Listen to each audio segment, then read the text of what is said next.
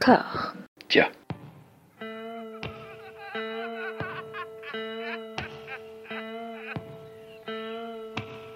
And now for something completely different. Would you like to talk about the meaning of life, darling?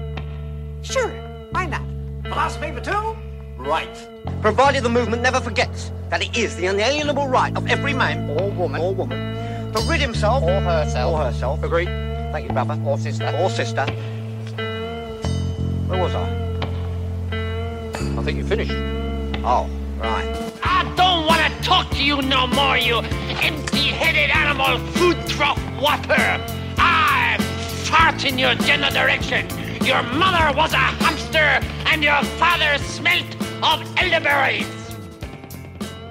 Bonjour et bienvenue à toutes et à tous dans Discordia, le podcast qui tente d'aplanir les débats qui rongent la pop culture de l'intérieur dans une conversation apaisée parfaitement. Elodie, comment ça va? Écoute, euh, ma foi, ça va bien. Ça va bien. Ça va bien. Oui. Je ne suis pas au salon de l'agriculture, tout va bien. Nous nous retrouvons pour le marronnier de ce début d'année, n'est-ce pas? Nous allons parler de la cérémonie des Césars, nous allons parler des films sélectionnés. Pourquoi Alors voilà, pourquoi parler des Césars chaque année? Effectivement, si ce n'est pour faire de la pipolisation. Non, c'est parce que la cérémonie des Césars, bah, c'est devenu, enfin au cours des années précédentes, bah, un, un grand rendez-vous euh, d'évolution euh, sociétale, sociale. Et selon comment cette cérémonie réagit, selon comment les gens réagissent, j'ai l'impression que c'est révélateur de plein de choses. Partages-tu ce, ce regard? Bah, écoute, moi, je pense que c'est un peu l'œuvre d'une vie quand même. Quand Déjà? Moi, je le vois comme ça maintenant. Avec les, les années avançant, je pense que ça, ça- rien que ça, ça fait sens. On Hmm. voit bien que, tu vois, il y, a- il y a vraiment une volonté pour nous de d'explorer un tunnel, peut-être, comme dirait Adèle Exarchopoulos. Oui, alors à la fois, ils essayent, l'Académie des Césaristes, c'est de se dépatouiller de ce qui se passe dans la société, Hmm. avec plus ou moins de souplesse. Puis il y a une interrogation aussi récurrente au- autour de cette cérémonie, autour des cérémonies en général, j'ai presque euh, envie d'ajouter, c'est le fait d'amener de la politique là-dedans. Il y a une position moi, qui me semble très très curieuse, voire inquiétante, voire complètement débile, de dire non, non, pas de politique dans ma cérémonie. Ça ça n'a pas lieu d'être. Alors que je vais pas vous faire le cliché de l'art est politique, mais je vais complètement le faire. L'art est complètement politique. Surtout, enfin, dans le cinéma français, c'est quelque chose qui est acquis, en fait. Et quel que soit le bord politique sur, sur lequel on se place, le, le cinéma français n'a jamais été aussi politique que maintenant. Il y a ce que Zemmour et ses zélotes euh, vilipenderaient comme le cinéma de gauche bien pensant, bobo vegan sur les migrants euh, transgenres.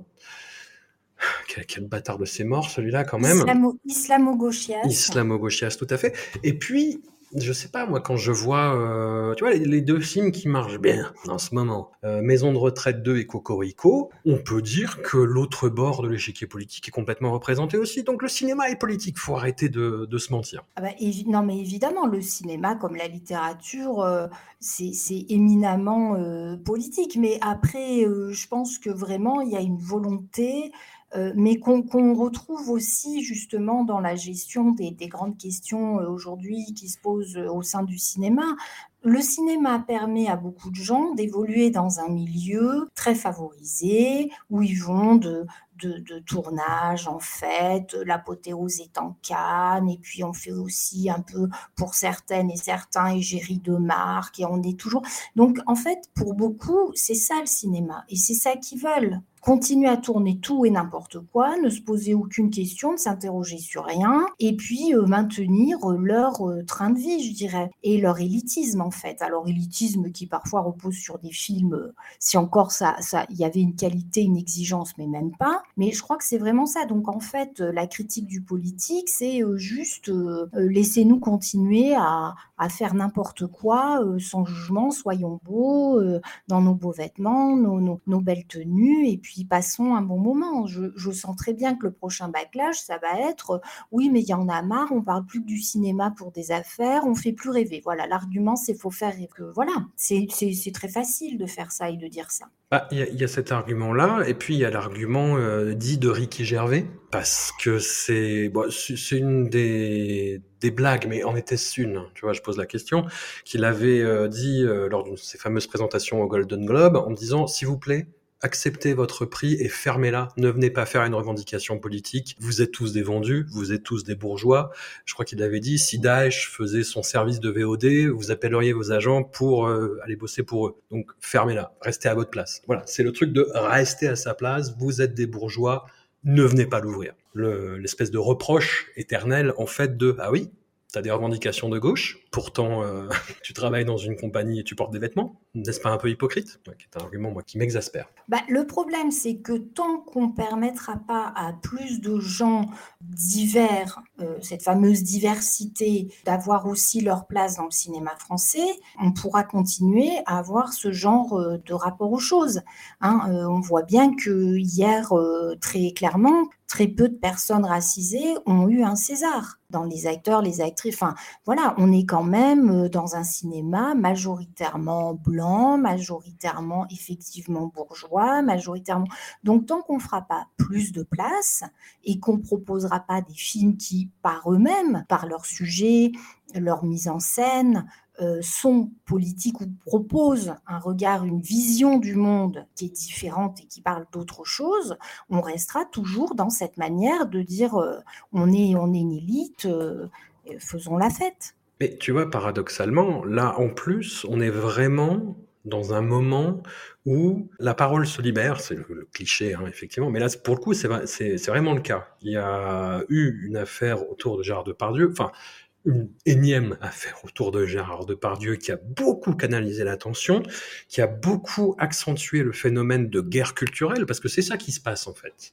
Il n'y a pas euh, de euh, cancel culture ou euh, de résurgence wokiste ou quoi. Il y a une guerre culturelle avec chacun qui utilise des arguments et qui essaye effectivement d'avoir un impact en fait. Et c'est souvent rationalisé euh, sous l'angle de oui, il faut attaquer l'autre et essayer de le faire Ça va au-delà. Là, euh, c'est vraiment un phénomène de libération de la parole autour des abus qu'il y a pu avoir, qu'il y a encore dans le cinéma français. Il y a eu l'affaire de Pardieu, il y a Judith Godrèche qui a décidé d'y aller euh, mais tapis mais comme on n'a jamais vu ça, en fait, enfin, moi, je suis très impressionné et complètement sidéré de ce qui se passe. Euh, que voilà, enfin, moi, je, je m'y attendais absolument pas euh, venant d'elle. Tu vois, on, va faire un mea culpa euh, sur Jeudi de Godrèche.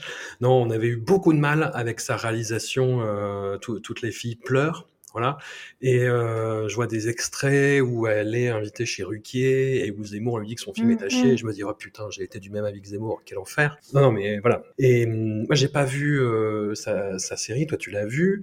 Et apparemment, c'est un sujet qu'elle adresse. Et elle a décidé d'y aller, euh, mais, mais vraiment, euh, oui, bille en tête. Enfin, moi, je le prends comme ça. Genre, bon, allons-y allons-y et puis euh, ne lâchons rien et puis euh, même redoublons euh, de charges dans les accusations, dans le silence justement accusatoire de l'accueil justement de ces accusations là. Non non, il va, il va vraiment à fond quoi. Et hum, tu vois le, le fait qu'il y ait tout ça derrière et derrière Télé César, avec en plus plein d'enjeux, vraiment plein, plein, plein d'enjeux derrière. Voir le début de la cérémonie, j'attaque direct, euh, où il ne se passe rien, où Valérie Lemercier avait l'air fatiguée Enfin, elle a fait ça en mode automatique. Moi, j'avais l'impression euh, de ah mes chatons, les mêmes blagues que d'hab. En fait, elle a fait un, une espèce de remix de ces trucs d'avant.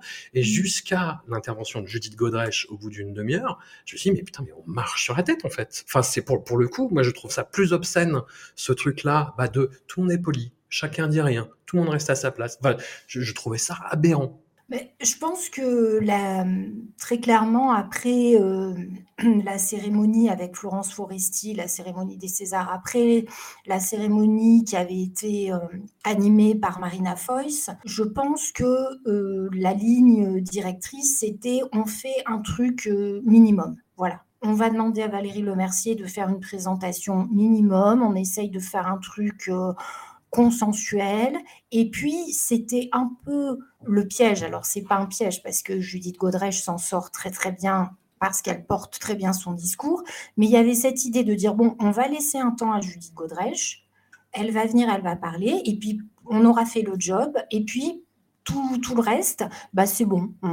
voilà, c'est bon. Elle aura, elle aura délivré son message. C'est pas la peine d'en d'en rajouter ou de, de, de, revenir dessus, comme par exemple ce qu'avait fait Florence Foresti, hein, qui avait quand même porté vraiment, euh, enfin, y avait vraiment eu des propos, euh, elle s'en était pris à Polanski, elle avait même, euh, elle n'était pas revenue à la fin quand Polanski avait eu un César. Donc là, on voit bien que c'est, allez, on anime, et puis il y aura ce petit temps Judith Godrèche, tout le monde se lèvera, tout le monde dira oui, la pauvre Judith, et puis après, show must go on, quoi, c'est ça. Et c'est vrai que c'est complètement aberrant. Et alors en plus, il y, a plein de choses qui viennent se greffer là-dessus, c'est-à-dire que Valérie Le Mercier qui quand même glisse une petite phrase pour dire oui, aujourd'hui, euh, les réalisateurs enfin, ne, ne, doivent plus servir du corps des autres, etc.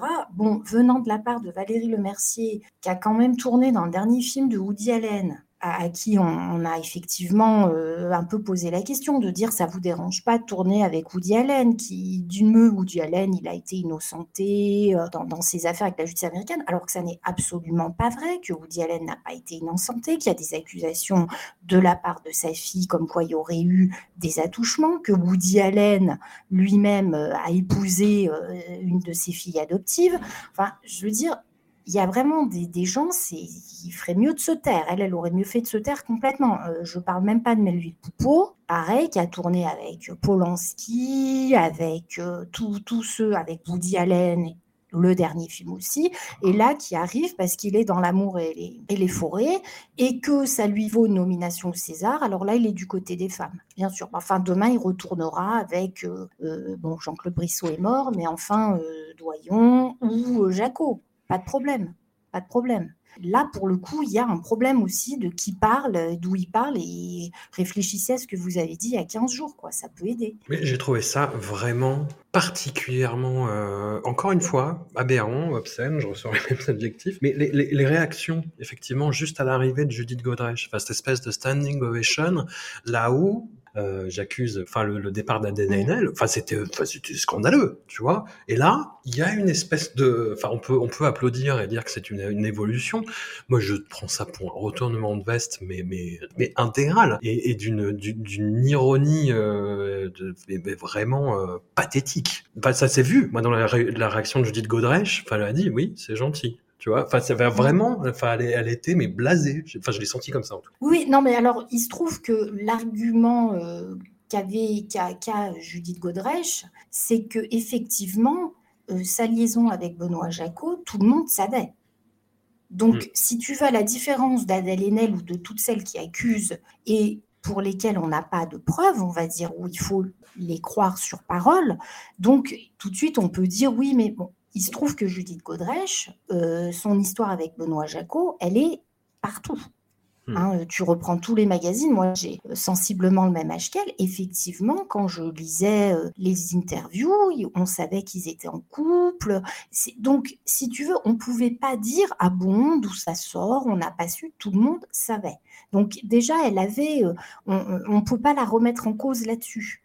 Hmm. Donc ça lui a donné une force incroyable. Personne, alors bien sûr, il y en a qui vont dire oui, elle était consentante, ouais, bon, mais ce que je veux dire, c'est que les faits sont avérés. Donc déjà, ça change la donne.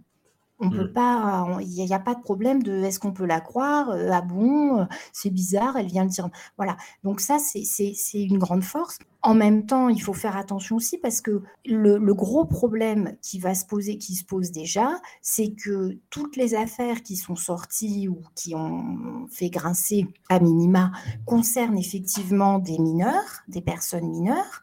Euh, le problème n'est pas réglé une fois que tu deviens majeur.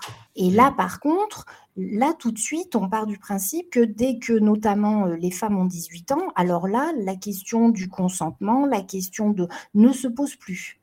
Hein. Hmm. Là, Judith Godrèche, effectivement, en plus, elle avait 14 ans, elle était vraiment très, très jeune. Donc, euh, on est obligé, forcé de constater. Donc, en fait, le, cinéma français, euh, personne ne peut aujourd'hui venir dire non, mais qu'est-ce qu'elle raconte, de quoi. Enfin, bon, à part euh, Carole Bouquet, quoi, qui, qui a perdu une roue, mais enfin. Elisabeth Lévy oui, bah non, mais à la surprise de, la surprise de personne, oui. Oui, bah elle, elle avait déjà expliqué qu'Adèle Haenel, euh, de quoi elle se plaint. Euh, heureusement qu'il y a des réalisateurs euh, qui ont réussi à voir son talent, si tant est qu'elle ait du talent. c'est bien beau, ces gamines qui viennent se plaindre après, alors qu'on leur a permis de tourner des films. Elle, elle en est là, donc bon.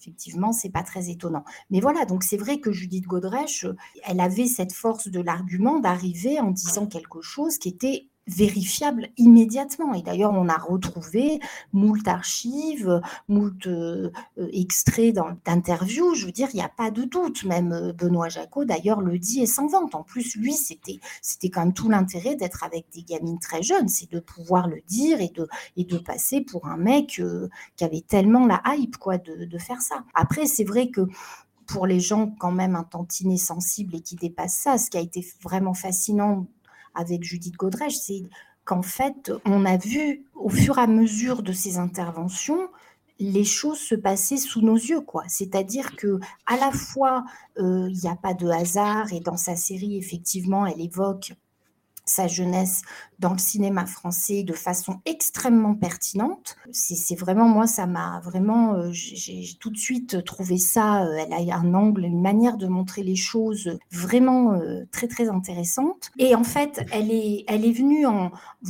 avec sa, sa série et, et, en voulant vraiment dire, voilà, c'est ce que j'ai fait. Elle ne voulait pas nommer Benoît Jacques, mais en même temps, je pense que tout était prêt en elle et que, comme elle l'a très bien dit, quand elle était jeune, il lui aurait fallu une armée d'adultes pour la sortir de cette relation et ou l'empêcher de tomber dans cette relation. Et je pense que inconsciemment, elle attendait qu'il y ait des gens qui la portent dans ce processus. Et c'est ce qui s'est passé. C'est-à-dire qu'elle a commencé à parler, puis on a exhumé des vidéos, et ça a été extrêmement douloureux pour elle. On lui a montré ne serait-ce que des photos, et tout ça à la fois, c'était extrêmement violent et c'est vrai qu'on on voyait à chaque fois des larmes comme ça, il y avait une émotion incroyable et en même temps, on voyait qu'elle se disait, c'était, ça la relançait et elle se disait, je vais plus loin. Et effectivement, c'est ça qui est très beau aussi, c'est qu'il y a eu aujourd'hui, grâce aux gens, Twitter, les réseaux sociaux, toutes les féministes, etc., toute une, euh, une solidarité qui s'est faite pour l'aider dans ce processus et en arriver à ce qu'elle ait effectivement ce, temps de parole. Et puis on voit qu'elle elle, elle, fait plus que ça parce qu'elle ne parle pas que d'elle, c'est ce qu'elle a dit, c'est aussi la volonté d'aider les autres et de vraiment euh, mettre en avant un, un, vrai problème qui n'est pas uniquement lié à sa, à sa petite personne. quoi. Plus globalement, sans vouloir taire le, sujet euh, Judith Godrèche, au contraire, de toute façon, on, bah. y reviendra. Le, la question que je me posais aussi, parce que il y, a eu beaucoup de réactions en fait à la au discours d'acceptation de Justine Trier au Festival de Cannes, de sa Palme d'Or, et le fait qu'elle ait parlé ben, de la répression du, de la contestation euh, quant à la réforme des retraites, le fait que le modèle français de production cinématographique devait être préservé euh, et gardé comme tel et pas euh, menacé comme il y avait quelques signes qui apparaissaient, et c'est quelque chose qui a été et moi, j'ai vu ça, je me suis dit oui, il n'y a rien qui m'a choqué en fait en le voyant. Et derrière, j'ai vu les réactions qui étaient mais euh, choquées, scandalisées. Comment ose-t-elle Comment ose-t-elle vraiment? Et enfin, je sais pas. On a, on a quand même vécu un petit peu. On a quand même un peu roulé notre boss. On n'a pas des Kakoshim non plus, mais moi, j'ai le souvenir de plein de cérémonies où il se disait, où il y avait des revendications, et pas que sur le statut de l'intermittence. Hein. Tu vois, que ce soit à Cannes ou, ou au César, il y avait plein que ce soit Bacri, Tavernier, euh, enfin, ou d'autres voix qui s'exprimaient pour parler de la société, parce que ce sont des moments en direct et que c'est une prise de parole justement qui a l'air spontanée et qui en tout cas voilà fournit euh, ce, bah, cette, cette, chambre de résonance quoi. Et enfin, il y a rien dans ce que ce qu'a dit Justine Trier euh, quand elle a reçu la Palme il y a rien qui m'a semblé nouveau, inédit, choquant, déplacé. Oui, c'est des choses qui, qui, se passent en fait. Est-ce que, question totalement rhétorique, est-ce que c'est pas lié au fait que ce soit une femme aussi? Je pense que ça n'aide pas. Ça aide rarement. Je pense aussi qu'on constate quand même très régulièrement, d'ailleurs c'est ce que sa productrice hier a très bien euh, évoqué euh, quand elle a pris la parole, qu'il y a des, pas une censure, mais enfin il y a des discours qu'on ne veut plus entendre. Mmh. Euh, il faut quand même voir qu'il y a, y a eu une époque où effectivement, quand, à la limite, quand tu avais quelque chose à dire, t'attendais les Césars. Enfin, mmh. je veux dire, tu, tu vois, euh, effectivement, Bakri, régulièrement, il venait au César, il balançait des choses et il s'en prenait parfois euh, ouvertement à des ministres. Enfin, il y a des ministres qui étaient euh, effectivement nommés, etc. Et c'était pas grave, quoi. Enfin, voilà. il faut quand même voir que ce qui est, ce qui est vraiment significatif, c'est que à peine Justine Trier avait-elle fini son intervention à Cannes que la ministre de l'époque, la ministre de la Culture, mmh. répondait sur Twitter de façon scandalisée. C'est-à-dire que elle s'est même pas posé la question de se dire qu'elle allait euh, justement enlever, et c'est exactement ce qui s'est passé à Justine Trier, la possibilité de profiter quand même de cette consécration, une palme d'or française pour une femme. Elle a, elle a, et c'est aussi une façon de, comme on dit, euh, silencier, silencier les femmes. Hein, parce que tout d'un coup, on n'a plus parlé que de cette polémique. Et je pense que quand aujourd'hui on nous bassine avec les écrans, les machins, et ces jeux vidéo, d'où un ministre, il répond, enfin, il tweet, quoi. Hmm. C'est quoi le concept? Si elle n'était pas d'accord, elle pouvait dire bah, j'invite Justine Trier, on discute, on se voit, enfin je sais pas, où elle pouvait répondre, mais de laisser le temps, quelques jours après, dire c'est pas vrai ou machin, mais tu ne tweets pas comme ça. Euh. en plus, elle a rien compris à l'intervention de Justine Trier, donc elle a touté n'importe quoi, et c'est parti en il y a eu un effet boule de neige et, et c'est, elle se rend même pas compte de. Alors, il se trouve que la vie étant parfois quand même assez ironique, mais dans le bon sens, le film a cartonné, elle a des prix partout. Je veux dire, c'est là où tu te dis qu'on a vraiment un gouvernement, mais qui est complètement déconnecté. C'est-à-dire, le seul film qui s'est fait défoncer, c'est quand même le film qui nous représente à l'international. Euh, tout le monde, euh, voilà, Jodie Foster, elle te dit euh, Justine Triel va tout gagner. Meryl Streep, elle, elle rencontre Justine Triel, lui dit magnifique. En plus, le film est connu, quoi. Je veux dire, vraiment, il est vu, il est apprécié, etc. Donc, vraiment, c'est la démonstration de, de, la déconnexion et de la bêtise et de cette rapidité à intervenir et à être mis en avant qui fait qu'il n'y a même pas eu le temps de réflexion de la ministre pour comprendre ce qui s'était dit et, qui fait que bon bah c'est elle qui est enfin ils sont tous ridicules. Après tu as Elisabeth Borne qui dit j'irai pas voir le film. Bah elle, a bien choisi aussi. Non mais magnifique. Je veux dire allez-y non mais eux ils partent en colonie ensemble.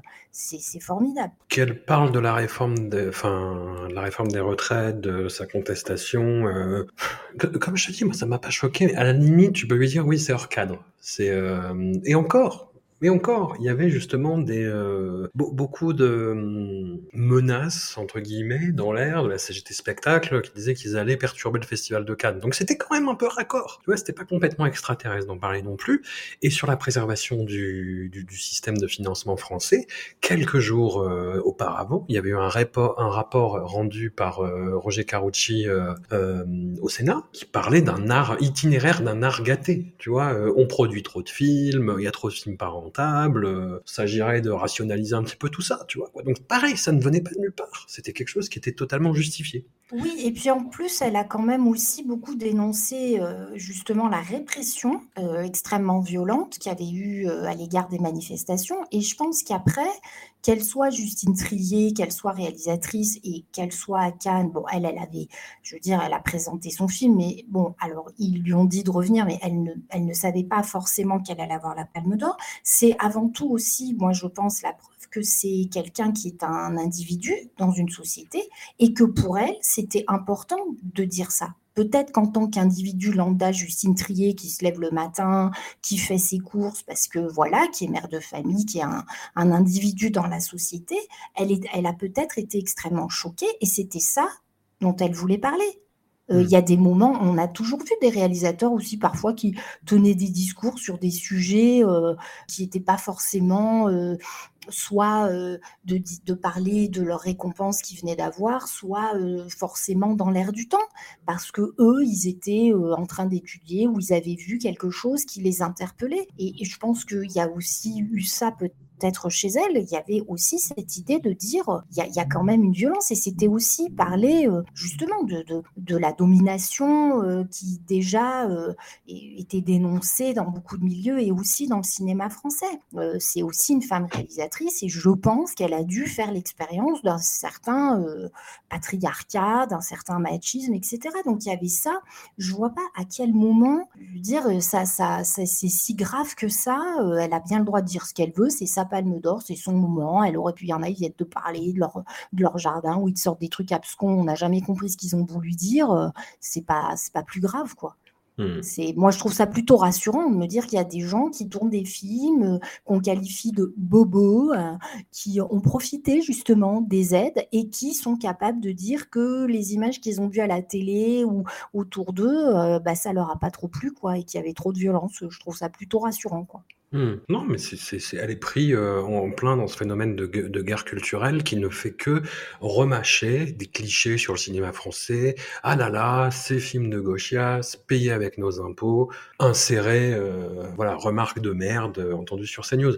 Tu vois? Enfin, c'est on est on est vraiment en plein là-dedans, quoi. C'est N'en déplaise aux fâcheux. Déplaise aux fâcheux, exactement. L'heure des P. Cette année, j'ai pas à commenter sur Twitter, alors que j'étais, euh, comme je te l'ai dit, euh, effaré par euh, l'obscénité de, ce qui se passait. Et je t'ai même pas envoyé, je t'ai envoyé un message et tu m'as dit, non, pas maintenant, Salomé. J'ai juste envoyé quelques MP aux camarades Lelo Jimmy Batista qui pourtant avait déjà regardé les victoires de la musique et qu'il a s'est senti, je sais pas, une mission. Non, je crois qu'il a décroché à la moitié. En fait, on a arrêté de s'envoyer des messages, il a décroché à la moitié. On s'est juste envoyé quelques trucs et, c'était pas plus mal. C'était pas plus mal. J'ai juste vu un peu quelques euh, réactions sur le moment. Enfin, les, limite une petite déception que Justine Trier euh, non, non, mette pas une couche. Alors, salut les connards, comment ça va? Allons-y, tu vois. Pareil, sur le moment, je dis allez, allez, vas-y, défonce-moi Manu Max. J'avais l'impression que déjà, elle s'y attendait pas tu vois, vraiment, mmh. euh, elle s'attendait à un prix, tu vois, et pas plus, c'est ce mmh. qu'elle a dit après euh, dans, dans, une vidéo, et que euh, surtout, elle s'est dit, bah c'est pas, c'est pas mon moment là, c'est pas, c'est pas moi de prendre la parole, enfin c'est pas, et enfin je, je l'ai pris comme ça, c'est peut-être une interprétation, mais j'avais le sentiment que c'était un petit peu ça qui surnageait. Bah, je pense que Justine Trier, euh, elle a quand même quelque part l'élégance d'essayer de relever le niveau, quoi. Hmm. C'est-à-dire qu'elle sait très bien que si. bien sûr qu'elle aurait pu en remettre une couche, bien sûr que c'est comme je dis, vu les réactions, elle aurait pu euh, à un moment dire. Euh, enfin, se foutre de la gueule des, politiques et des réflexions, enfin, tourner ça à son avantage. Mais je pense qu'elle a envie de profiter de ce succès quand même assez incroyable, parce qu'elle est nommée partout, il y a bientôt les Oscars, elle a un accueil, et je pense que c'est pas une façon à mon avis, de, se détourner. Ou alors peut-être qu'elle se protège aussi parce que c'est vrai qu'aujourd'hui tu t'en prends tellement quand tu vois ce qui, ce qui a suivi effectivement son intervention à Cannes. Je peux comprendre qu'elle ait envie qu'on parle euh, de son film, qu'elle continue de profiter de cette histoire assez incroyable. Et en même temps, c'est oui une façon d'élever le débat en parlant de, de, de, cinéma et quand même à chaque fois qu'elle est montée sur scène et elle est montée quand même plusieurs fois hier, elle a parlé de choses différentes. Elle a parlé de Sophie Filière. Elle a essayé. Mmh.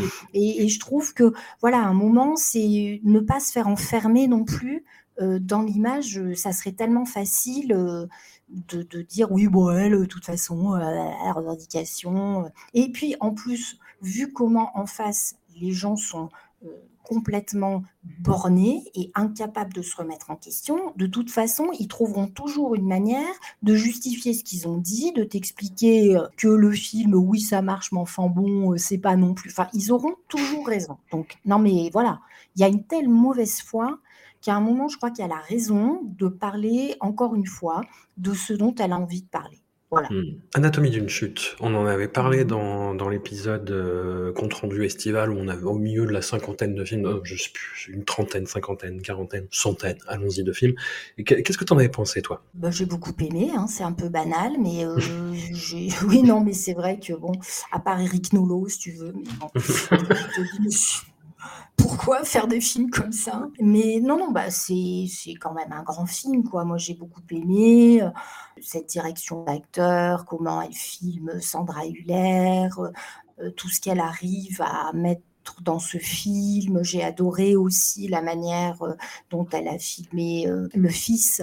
le petit, enfin le fils de Sandra Hüller dans le film, il y a, y a, plein de choses comme ça. Non, c'est un film, c'est un grand film, quoi, avec, mmh. porté par des très bons acteurs et puis avec bah, une exigence. Et, puis, c'est un film euh, qu'on peut, on peut le résumer à un film de procès, mais c'est tellement autre chose. C'est aussi, et ça explique d'ailleurs euh, les prises de parole de Justine Trier, c'est un film sur le langage qui parle, d'où on parle et dans quelle mesure notre discours est à la peut être à des moments un discours de l'intime, quand par exemple euh, Sandra Huller est dans sa position d'autrice. Comment, après, quand tu es dans un tribunal, ton discours, euh, porté notamment par Swan Arlo, devient euh, la langue des tribunaux? C'est ça aussi. Et c'est sur comment on, parle, d'où on parle, et puis c'est ce relais de la parole euh, et le poids qu'on accorde à la parole. Euh, cet enfant qui euh, dit, puisque bon, je pense que c'est pas la peine de résumer le film, tout le monde a bien compris qu'il y avait une chute, hein, voilà. Et donc le, fils, lui, va dire, ben, il va parler d'une scène de, il était à tel endroit, il n'a pas pu se tromper, il est sûr d'avoir été là et d'avoir entendu, et puis tout d'un coup il y a une reconstitution et ça fonctionne plus Justement, il y a une interrogation sur euh, bah, est-ce qu'il a menti? Est-ce qu'on, des fois, on croit que? Et c'est très intéressant aussi par rapport à, bah, au langage. Et puis aussi, bah, si on rejoint toutes ces femmes et tous ces gens qui parlent, c'est que parfois on dit des choses et on est persuadé que ça s'est passé comme ça, et ça s'est pas passé comme ça. Et c'est mmh. pas pour ça qu'on ment en fait. Et, je trouve que c'est aussi euh, dans cette euh, façon de développer ça, quoi. Cette mmh. circulation du langage. Et puis, on le voit aussi avec la langue. Il y a la langue euh, qu'elle parle avec son mari et son fils, qui est l'anglais. Il y a le français. Il y a toute cette idée-là de qu'est-ce qu'on dit, à qui on parle, comment on parle, avec à la fin, quand l'enfant va demander à être à nouveau entendu et que on va, il va raconter une scène, une discussion là encore qu'il a eue avec son père et c'est l'enfant qui parle, enfin c'est la voix du petit, mais c'est le père qu'on voit à l'écran. Ouais.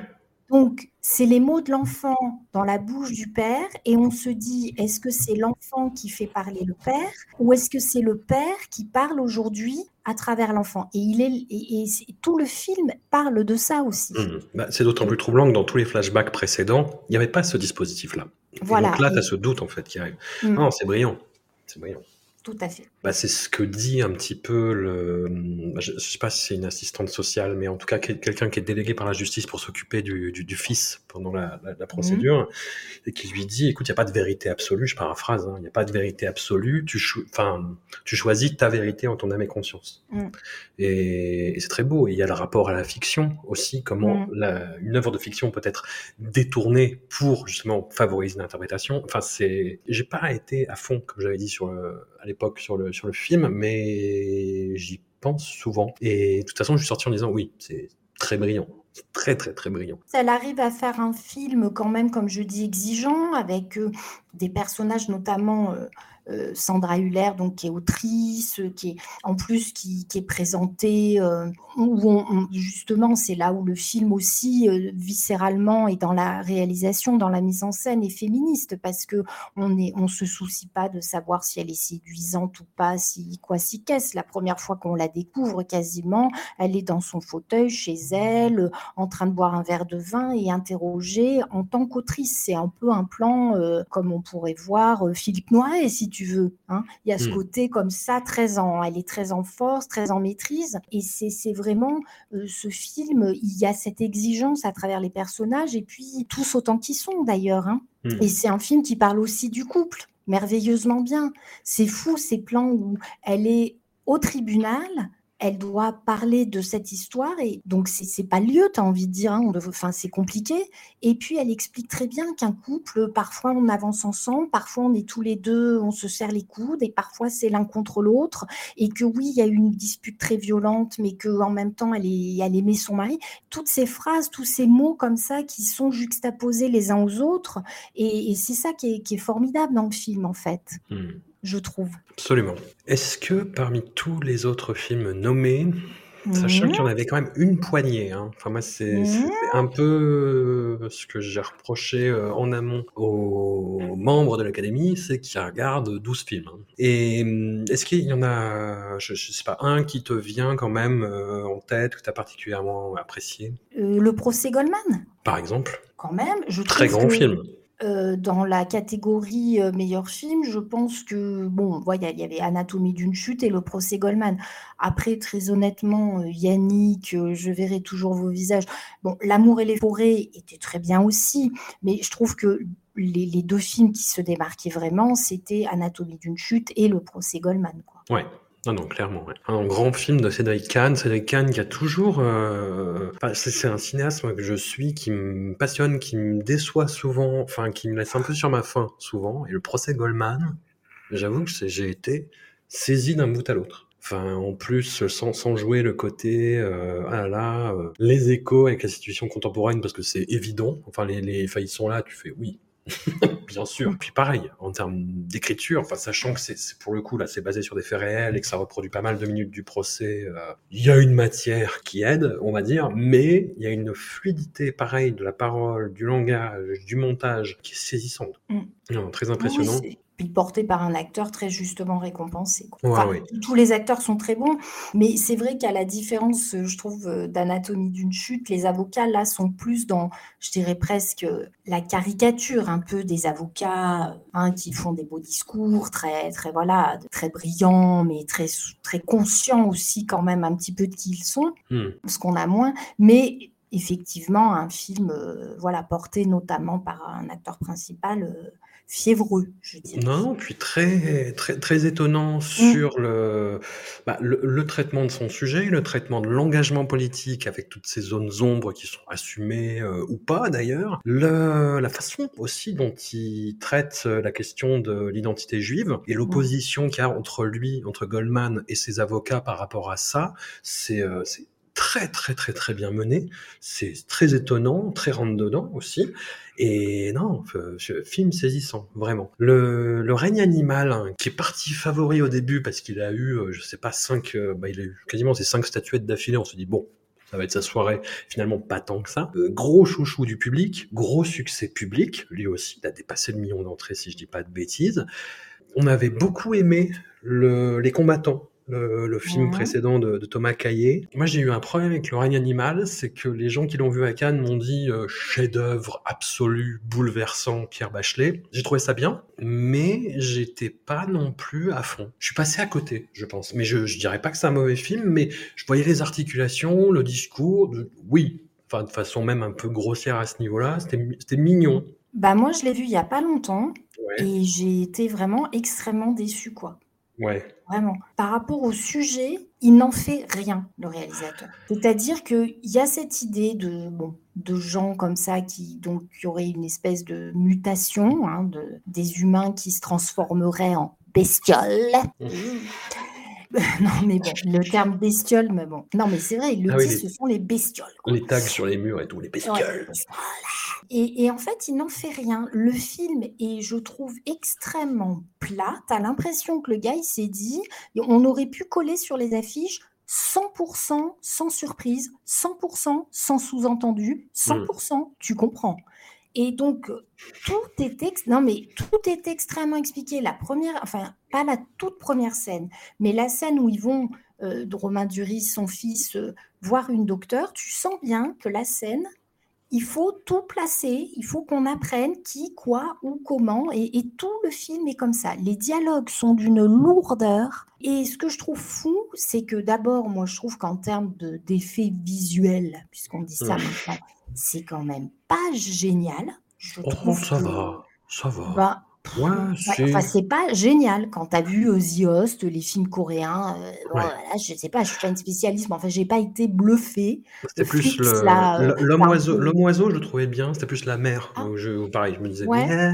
Je sais pas. Et, et ce que je trouve fou, c'est que sorti de ces petites scènes-là, bah, il fait rien. Il n'y a pas d'atmosphère. Il développe pas du tout le thème de l'étrange. Après, on a droit à plein de bons sentiments parce qu'il y a ceux qui sont inclusifs avec les bestioles bestioles et puis ceux qui veulent enfermer les bestioles, qui sont plutôt du côté j'aime pas non plus euh, les Arabes et les Noirs et je bois du pastaga.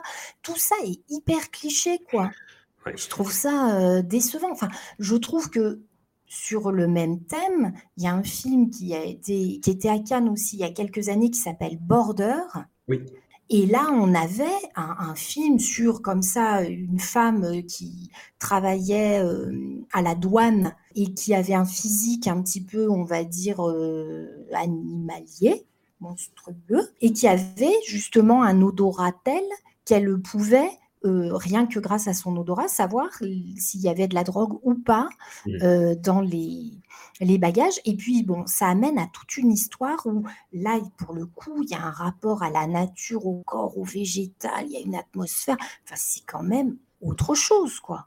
Hmm. Excusez-moi, les amis, excusez-moi. N'en déplaise encore une fois aux fâcheux. regardez Border de Ali ah Abazi, qui va réaliser ah Les Nuits de Machad, qui était super aussi. Oui, voilà. Euh, pas simple, hein, Les Nuits de Machad.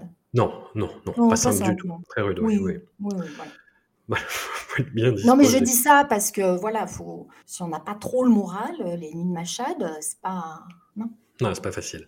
C'est pas facile. Dans le genre pas facile aussi, je verrai toujours vos visages de, Jeanne Herry, qui est une réalisatrice que j'aime plutôt bien. Je verrai toujours vos visages. J'avais l'impression un peu que c'était le, hum, alors je vais faire un grand écart, le, Nomadland de Chloé Zhao de, des Césars de cette année, c'est-à-dire euh, des grosses stars qui viennent parler de sujets sociaux euh, hyper rudes. Et, du coup, il y a une espèce de dissonance qui moi marche pas du tout. Je, ne vois que des stars qui jouent. Euh, enfin qui font des performances. Tu vois, je, je, vois des tables rondes de stars qui essayent de nous faire croire que, et il n'y a, a, pas le truc qui fait que ma suspension d'incrédulité se, se, se, suspend justement.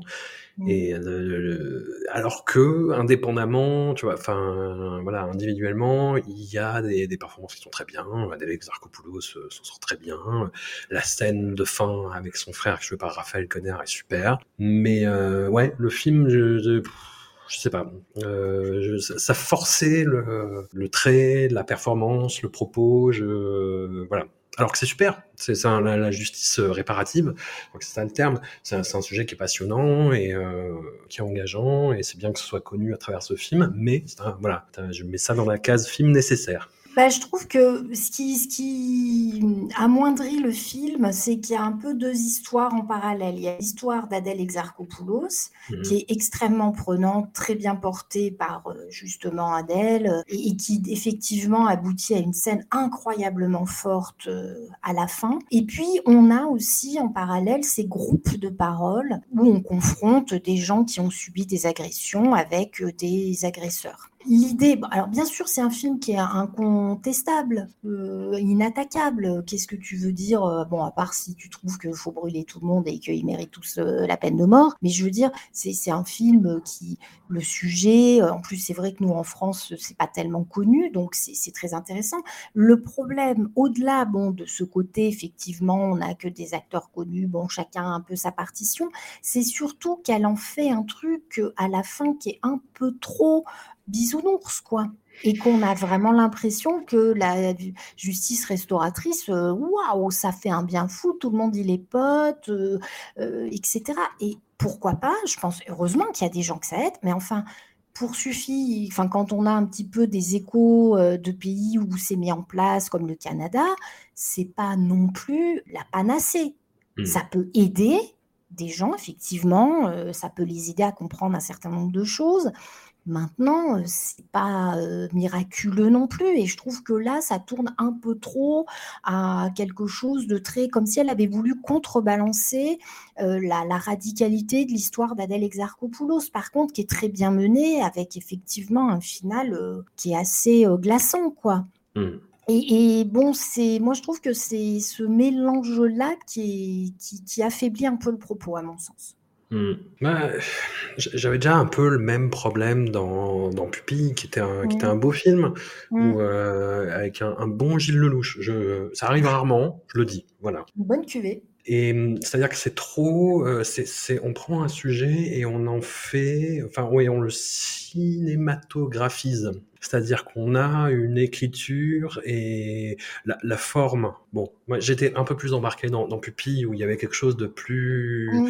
plus tenu, plus tendu, autant que Mm. faire se peut, le sujet. Mais, mais oui, il y avait vraiment une, une énergie qui tenait. Là, l'énergie, bah, elle me, tout me semble terriblement programmatique en fait. C'est ça. C'est-à-dire, on va se mettre ensemble, on va se parler, on va se confronter, et au bout d'un moment, ça va marcher. Même ceux qui sont pas réceptifs au début, au bout d'un moment, ça va. Enfin, t'as as un côté un peu euh, auto-persuasion, argumentation euh, magique, tu vois. Enfin, ça, tout, tout ça me faisait un peu, euh, voilà, ça m'a fait un peu tiquer. Est-ce qu'on passe à Chien de la casse de Jean-Baptiste Durand? Oui, oui, passons Oui, à oui, Chien oui. de la Casse. On Oui, s'est tellement saucé sur ce film. Bon, on était tellement dans l'enthousiasme autour de, de Raphaël Quenard. Toi, tu l'avais découvert dans, dans la série euh, HP. Mm. Euh, moi, j'avais découvert donc Fragile de Hamad Benestan. On en avait déjà parlé. On va pas refaire le match. On l'a déjà fait. Et donc, c'était euh, l'année de Raphaël Quenard. Ça a été Mhm. l'année de l'overdose de Raphaël Quenard. Il C'est était, ça. dans, il était dans six films. Mm. Euh, c'était trop. Hein, Voilà. disons-le, c'était trop. Enfin, c'était- et hum, quand euh, fin août, quand il y a eu Sentinelle de, j'adore ce duo qui avait fait euh, Terrible Jungle, mais Sentinelle, il y avait Raphaël Quenard et Jonathan Cohen, c'était double overdose. C'était trop d'un coup, Trop- trop, des deux euh, qu'on voyait tout le temps d'un coup. Et Chien de la casse, ça devait être justement euh, bah, la propulsion de cet homme sur le devant de la scène. Ça l'a été. Ça l'a été. Mhm. Il y a eu vraiment cet effet d'engouement autour de la personnalité de ce garçon, Raphaël Quenard.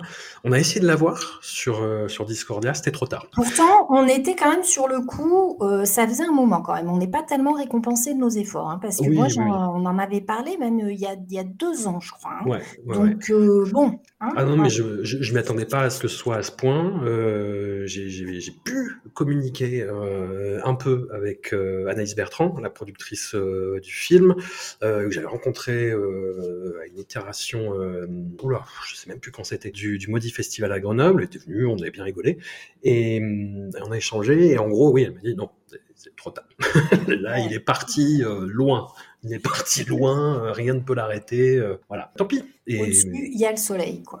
voilà, c'est ça. Il y, a, il, y a, il y a Pluton, il y a Mercure, il y a tout ce que tu veux. Et hum, ce film, effectivement, Raphaël Quenard, euh, Raphaël Quenard show euh, absolu. Euh, de, il vole toutes les scènes. Il faut- C'est même pas qu'il vole les scènes, il vole le film. Hein. Ça, c'est- vraiment un braquage. Et hum, d'autant qu'en plus, c'est- c'est c'est un personnage qui au début, bah, c'est vraiment Raphaël Quenard porn avec sa faconde, avec ses phrases à rallonge où tu dis mais est-ce que ça va quelque part? Et oui, en plus ça va quelque part, ça qui est fou. Et ça tourne vers euh, bromance, amitié toxique, euh, harcèlement. euh. Et d'ailleurs, je sais pas si t'as fait gaffe pour les, les extraits de, des Césars. Au moment de, la, de passer les extraits de films pour la meilleure révélation, Mhm. ils ont passé un extrait euh, où Raphaël Connard, euh, voilà, en, engueule euh, Galata Bell- Bellucci. En fait, ils ont une, Mhm. une engueulade. Enfin, c'est vraiment, euh, enfin, combat de coq en fait pour euh, récupérer Anthony Bajon. Et ça se finit sur, enfin, il y a l'extrait où elle, elle lui tient tête et l'extrait se finit sur, bah déjà, tu vas bien fermer ta gueule. Et ça finit là-dessus. Et en fait, il y a eu un, enfin, il y a eu le plan, tu vois, sur Raphaël Connard juste derrière, tu sais, genre qui regardait à droite à gauche en disant, euh, est-ce que c'était une bonne idée de finir là-dessus? Je ne sais pas. Enfin, c'est très curieux comme euh, comme choix, parce que c'est un choix. Hein, faut, faut- faut Mm. le dire. Oui, mais en même temps à l'image du film, voilà, justement, qui te met euh, très très très très mal à l'aise. Qu'est-ce que t'en as pensé, toi, Chien de la casse? J'étais très contente d'aller voir Raphaël Quenard euh, en premier rôle, entre guillemets. J'ai trouvé le film euh, plutôt, plutôt bien. J'ai trouvé que Raphaël Quenard était, à la différence par exemple de Yannick, euh, filmé quand même avec une certaine palette de jeux. Je Mhm. trouve qu'il y a cette dimension où effectivement c'est un showman, il est toujours en train de, de raconter quelque chose, il est toujours en train de capter l'attention, mais il y a ces moments aussi, notamment je trouve que les scènes avec sa mère sont très intéressantes sur cette espèce d'inversion des rôles. Et d'ailleurs qui, explique aussi, sans pour autant justifier, mais l'attitude qu'il a vis-à-vis de, son, de son copain, c'est-à-dire que comme il le dit, il, se sent un peu responsable des gens, il y a ce besoin de, de, de les prévenir d'un danger, c'est ce qu'il essaye de dire, alors de façon très brutale et en s'en prenant euh, de façon violente, notamment euh, à la copine, euh, enfin la petite amie de, de son copain qui était son binôme absolu, mais mais il y a cette idée de vouloir le prévenir. Et d'ailleurs, il est, il est, à un moment, il le dit à, cette jeune fille, lui, ou je crois qu'il le dit même à son pote, il lui dit, mais de toute façon, euh, elle, elle va partir, elle va retourner faire ses études et tu vas rester là. Et il a compris, lui, ce qui allait se passer. Et c'est effectivement ce qui se passe. Donc, je trouve que cette idée de toxique, je ne suis pas complètement d'accord avec ça parce que oui, il bouffe la lumière. Oui, il y a une scène notamment au restaurant où il est extrêmement humiliant et, et ça va pas son comportement est complètement déplacé. Mais j'ai l'impression qu'il y a cette volonté de protéger son, son, copain de ce qui va arriver et qui effectivement arrive. De la même manière que il dit à un moment, oui, euh, maintenant qu'il a une copine, il ne voit plus et l'amitié c'est important. Et c'est pas faux aussi que l'amitié c'est important et qu'il y a, y a une frustration qui est légitime. Donc je trouve qu'il y a, y a des petites choses qui sont un peu plus subtiles que cette idée d'un personnage qui écraserait complètement l'autre, qui dominerait complètement l'autre, c'est pas exactement ça, je trouve. Ah ouais, putain, moi j'ai vraiment eu ce ressenti.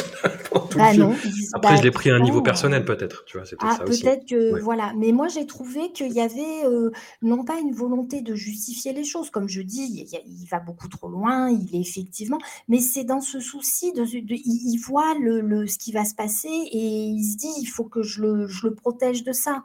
Mmh. quelque part. Alors, euh, comme je dis, ça ne, ça ne permet pas de tout faire, mais effectivement, euh, je, le trouve, euh, je le trouve très bon dans ce rôle, Raphaël Quenard. Et puis, avec cette dimension, quand même, même quand il va voir la petite mamie qui lui amène ses petits gâteaux, là.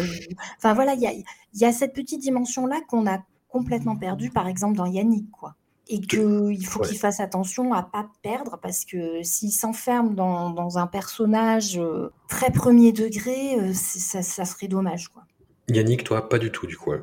je suis pas très fan. Non, non je, je comprends pas tellement ce film, je comprends pas les, les différents registres euh, de, de à la fois de, de, on, est, on serait dans une situation, un point de départ, un gars qui va au spectacle, qui tout d'un coup interrompt le spectacle en disant ouais moi euh, j'ai enfin ça me coûte euh, et euh, financièrement et en temps de venir voir c'est pas pour voir un truc pareil. Tu te dis pourquoi pas et puis en même temps il y a une espèce de une espèce de prise d'otage mais qui n'en est pas vraiment une. Il n'est pas vraiment non plus dangereux. Et puis euh, après, bah, il va se mettre.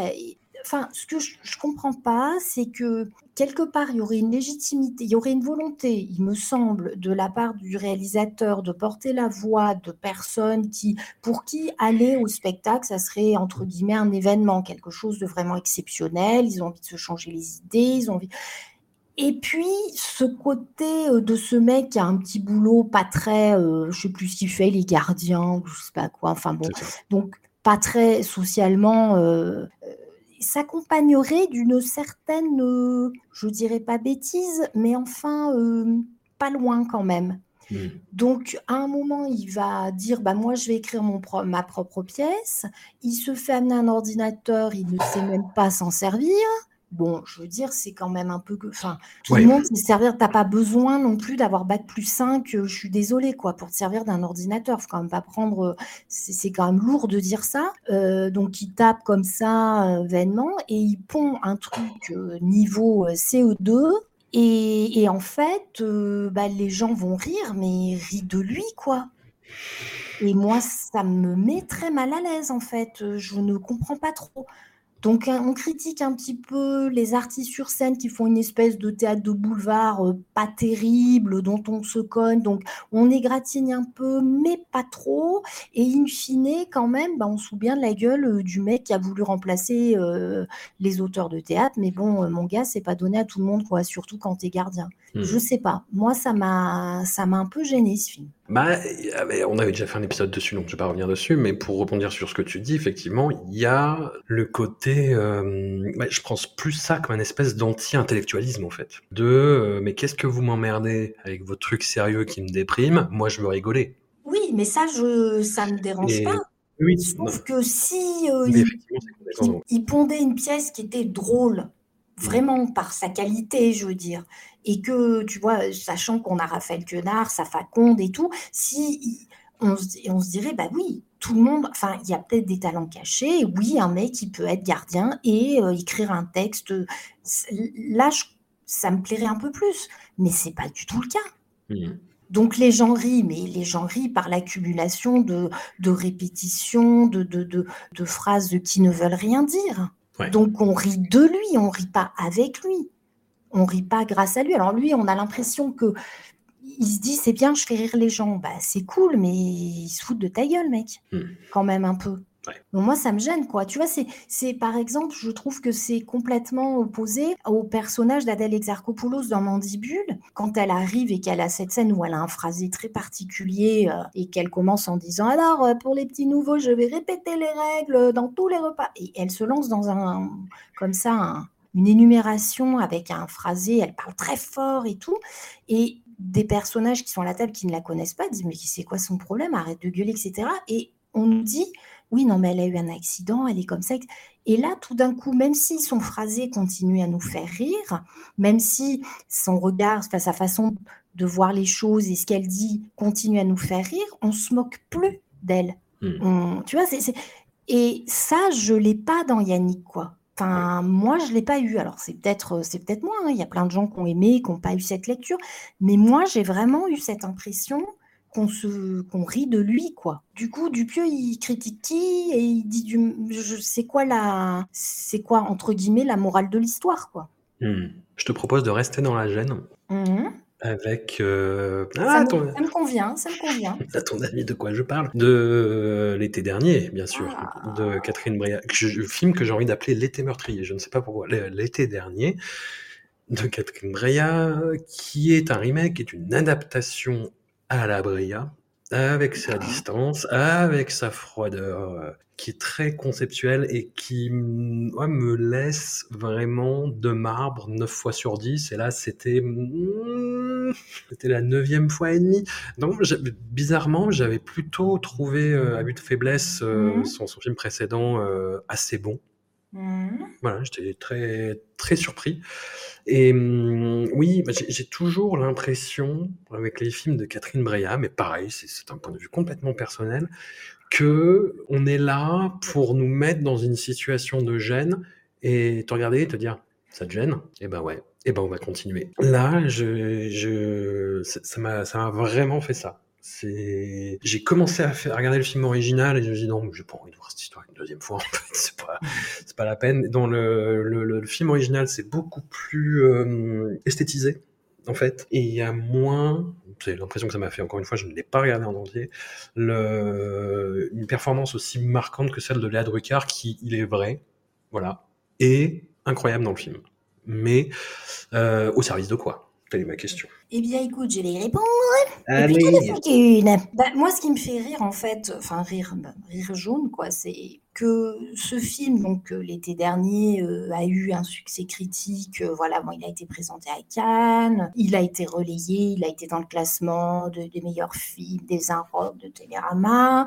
Là, il concourt au César dans la catégorie du meilleur film. Et il y a une semaine, Télérama donc faisait un papier en disant cinéma français, qu'est-ce qu'on n'a pas su voir? Eh ben, écoute, ne va pas chercher il y a 40 ans. Regarde ce que regarde ce film qui est sorti il y a six mois. Je veux dire. Je ne comprends pas que ce film ne. D'ailleurs, je, m'interroge sur le fait que personne n'ait fait lire. Alors là, c'était un peu compliqué au César de dire directement à la face de Catherine Breillat que ça n'allait pas, mais son film s'inscrit dans la lignée de, de toute cette euh, conception de l'adolescent. Alors là, c'est un garçon, il a 17 ans, on va dire, donc on n'est pas sur euh, un gamin de 14 ans extrême, extrêmement jeune, mais enfin un mineur. Et de ces adolescents qui sont des objets de désir auxquels on ne peut pas résister. Voilà, ils sont tellement gracieux, ils sont tellement beaux, ils ont la boucle folle, ils ont voilà, comparé surtout à son mari qui est quand même effectivement pas très, voilà, d'une pas trop envie, à part quand il t'offre des, des, petits cadeaux quartier, mais sinon c'est vrai que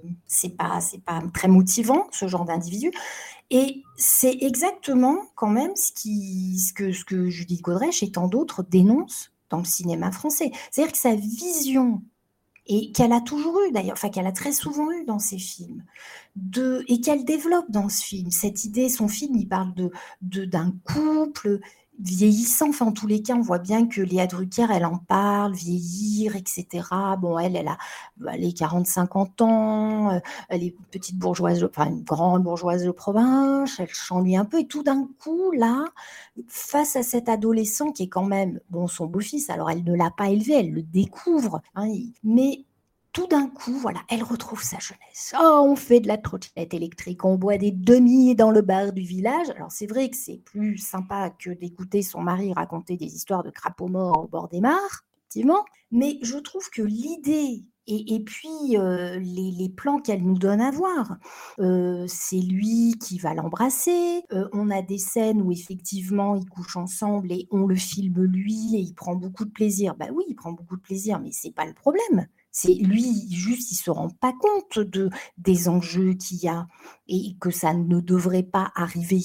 Et il y a quand même une espèce, et surtout vers la fin, une justification absolument atroce euh, du truc. Et puis, on en arrive à te dire qu'au-delà de ce désir qui remet du baume au cœur, comme ça, à Léa Drucker, qui va conduire sa petite décapotable sur fond de musique rock'n'roll en revenant de l'étang, où ils vont tous baigner comme ça l'après-midi, c'est de l'amour. Tu fais, mais les gars, mais quoi? Je ne comprends pas. Je... Non, mais vraiment. Mais je sais pas. Je sais pas parce que moi, ce que tu dis sur le personnage de Raphaël Connard dans Yannick, moi, c'est comme ça que j'ai perçu le regard de Catherine Breillat. Moi, j'avais l'impression qu'elle filmait un, un abruti, en fait.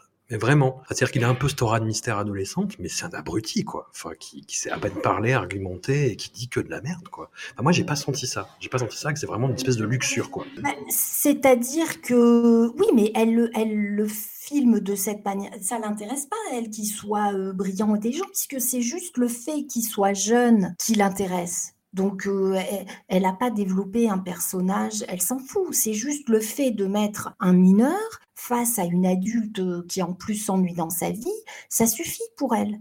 Il n'y a pas besoin de plus. Elle s'en fout de son personnage. Alors que elle explique en interview que elle a même pas pendant le tournage vu le travail de Léa Drucker tellement elle était obsédée par son acteur. C'est quand même des propos extrêmement dérangeants.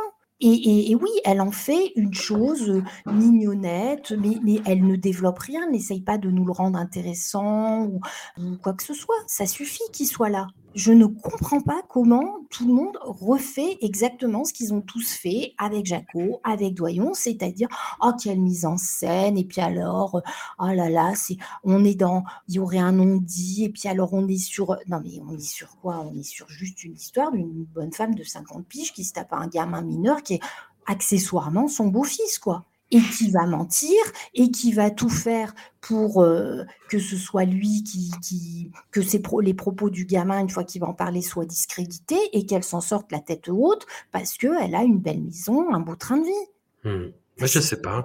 J'ai vu qu'une espèce d'ironie euh, nihiliste complètement désabusée. Tu vois, le fait que ce soit une avocate qui s'occupe justement d'une jeune fille abusée et qui essaie de savoir ce qui s'est passé. Enfin, que tout, tout, ça te présente ça comme une espèce d'ironie. Tu vois, le fait que son avocat soit joué par Karim Achoui. Tu vois, enfin, c'est tout est complètement, ouais, caustique, cynique, ironique, auteur de vue, distance, regardez-moi ces merdes. Moi, c'est comme ça que je l'ai, je l'ai ressenti, ah en fait, quoi. Moi, j'ai pas vu, euh, ce, enfin, euh, oui, j'entends tout à fait ce que tu dis. Moi, je, c'est, et bah c'est, et ça m'a mis mal à l'aise en regardant le film. Je pense que c'était le but aussi. Moi, j'ai l'impression que justement le fait qu'elle soit en plus avocate et qu'elle défende des enfants qui sont qui subissent effectivement des, euh, on va dire des, maltraitances diverses et variées par des adultes, c'est une manière de nous dire, bah, voyez, elle sait ce que c'est quand on fait du mal à un enfant et c'est pas du tout ce qu'elle est en train de faire là. Mmh. Donc ça justifie d'autant plus euh, ce qui se passe. Non, on n'est pas du tout dans un truc abusif. Bah non, mmh. lui, il est très content, ils font des pique-niques, tout va bien. C'est pas du tout la même chose, les gars.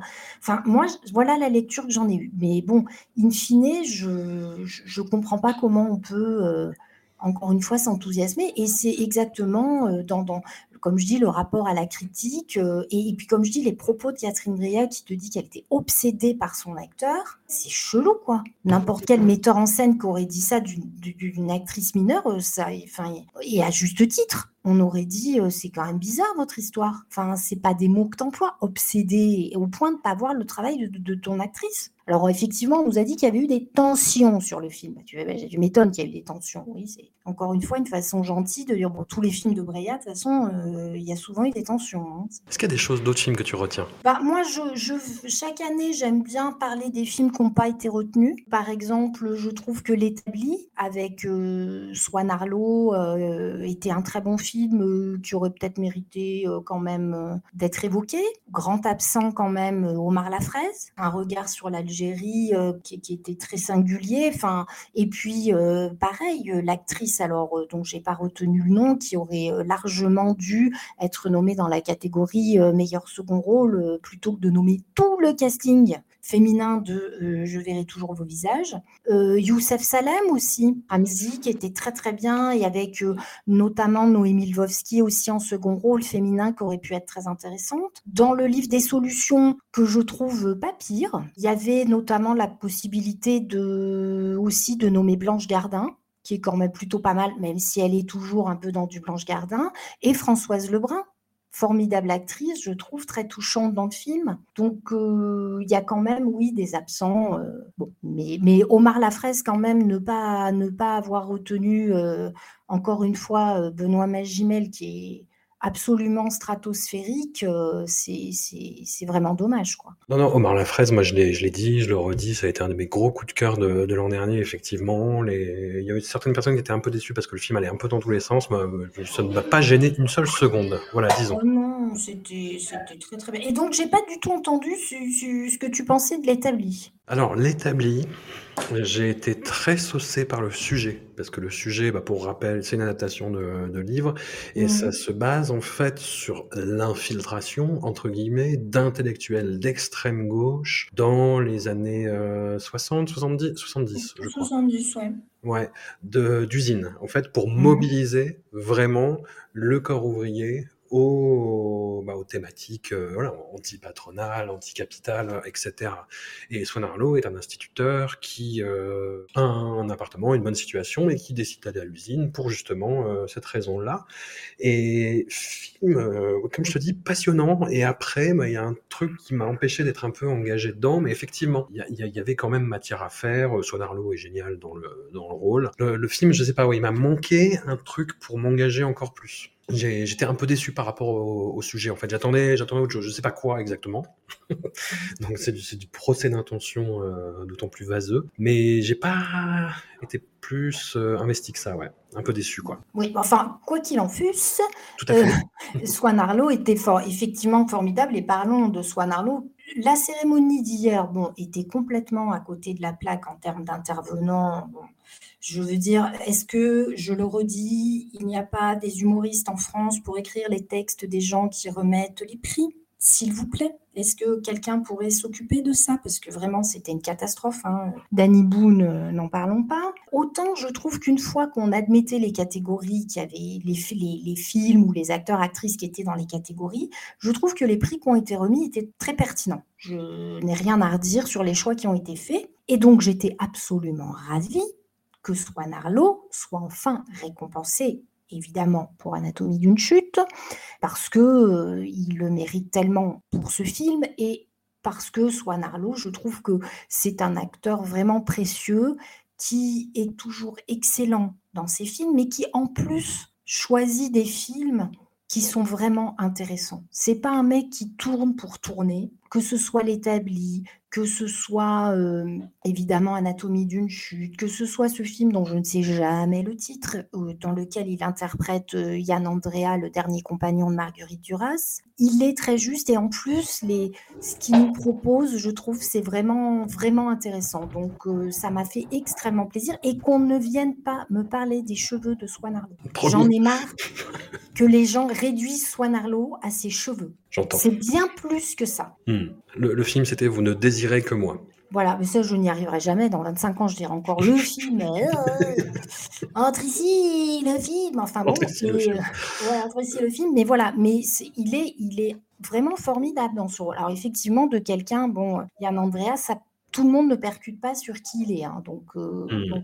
Mais voilà, c'est, je trouve que c'est vraiment. J'étais très contente qu'il soit récompensé euh, pour Anatomie d'une chute. Hmm. Et après, absolument ravie que Monia Chokri ait eu le prix du meilleur film étranger. Ouais.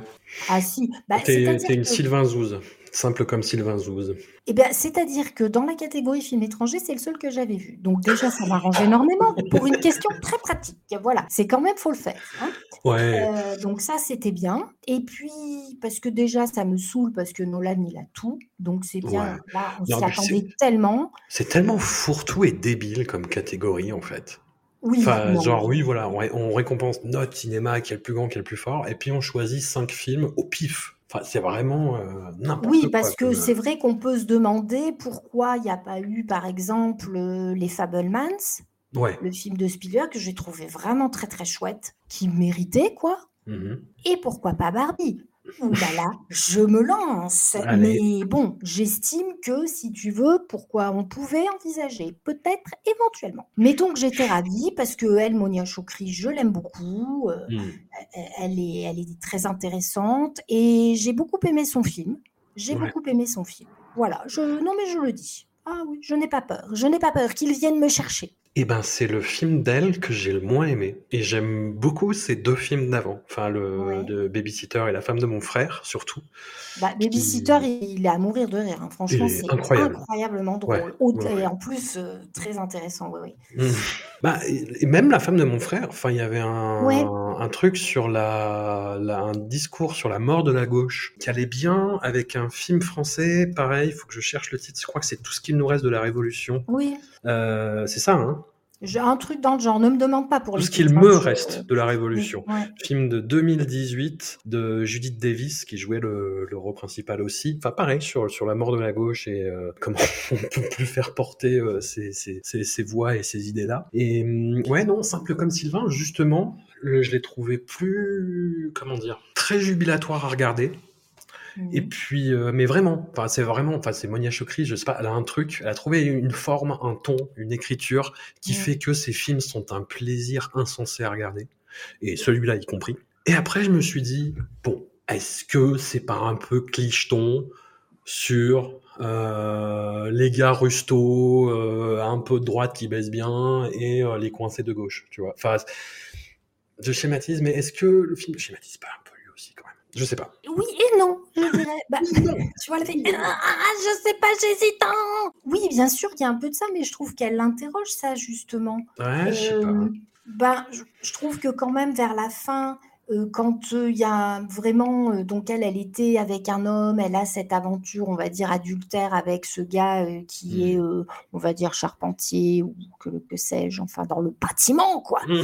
Et puis donc euh, elle va rompre avec euh, son conjoint et puis ils se lancent dans cette histoire et ils envisagent même le mariage. Hmm. Et je trouve que dans la scène, par exemple, où euh, elle l'emmène auprès de sa famille, etc., on voit bien qu'elle critique aussi quand même euh, Oui, oui, oui. les- les- le regard qu'on peut porter sur lui. Et puis ce que je trouve très intéressant au cours de cette euh, soirée qui la met mal à l'aise par rapport à ce qu'elle voit justement au regard qu'on porte sur cet homme-là, et puis qui la met mal à l'aise parce qu'elle voit bien qu'il y a un truc qui gaze pas complètement non plus. On voit que celui qui a compris que ça ne fonctionnerait pas entre eux, c'est son nouveau mec, quoi. Ouais. Celui qui est pas forcément celui qui réfléchit le plus avec une fin qui est quand même extrêmement dure. Donc, je trouve que c'est quand même un petit peu plus subtil que ça. Elle en joue effectivement de ce mec qui incarne une espèce de force comme ça, euh, virile, beau gosse, etc. Et puis, euh, c'est je trouve plus fin que ça quand même. Bon, Cette relation aussi qu'elle entretient avec lui. Et puis ce que j'aime beaucoup, c'est qu'on peut faire un film sur le désir, euh, vraiment avec ce que ça peut avoir de, de un peu brutal, euh, en ne montrant jamais, jamais de corps nus, à part les fesses justement de ce charmant euh, charpentier. Mais je trouve ça chouette comment elle filme ça en fait. Oui, oui, puis ça fait.